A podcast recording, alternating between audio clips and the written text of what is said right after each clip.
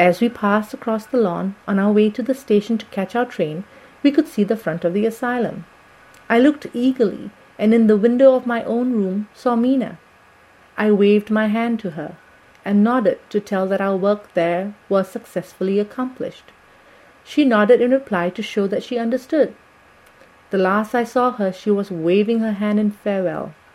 It was with a heavy heart that we sought the station and just caught the train, which was steaming in as we reached the platform. I have written this in the train. Piccadilly, 12:30 o'clock. Just before we reached Fenchurch Street, Lord Godalming said to me, Quincy and I will find a locksmith. You had better not come with us in case there should be any difficulty.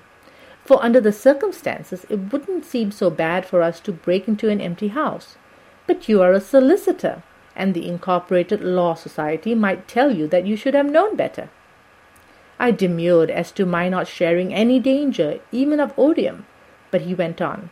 Besides, it will attract less attention if there are not too many of us. My title will make it all right with the locksmith and with any police that might come along.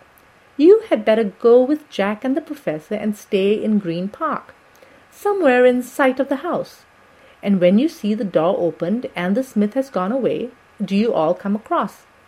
We shall be on the lookout for you and shall let you in. The advice is good, said Van Helsing, so we said no more.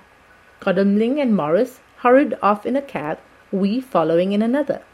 At the corner of Arlington Street, our contingent got out and strolled into the Green Park. My heart beat as I saw the house on which so much of our hope was centred, looming up grim and silent in its deserted condition amongst its more lively and spruced up neighbours.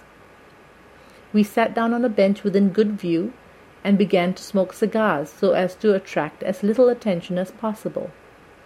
The minutes seemed to pass with leaden feet as we waited for the coming of the others. At length we saw a four-wheeler drive up.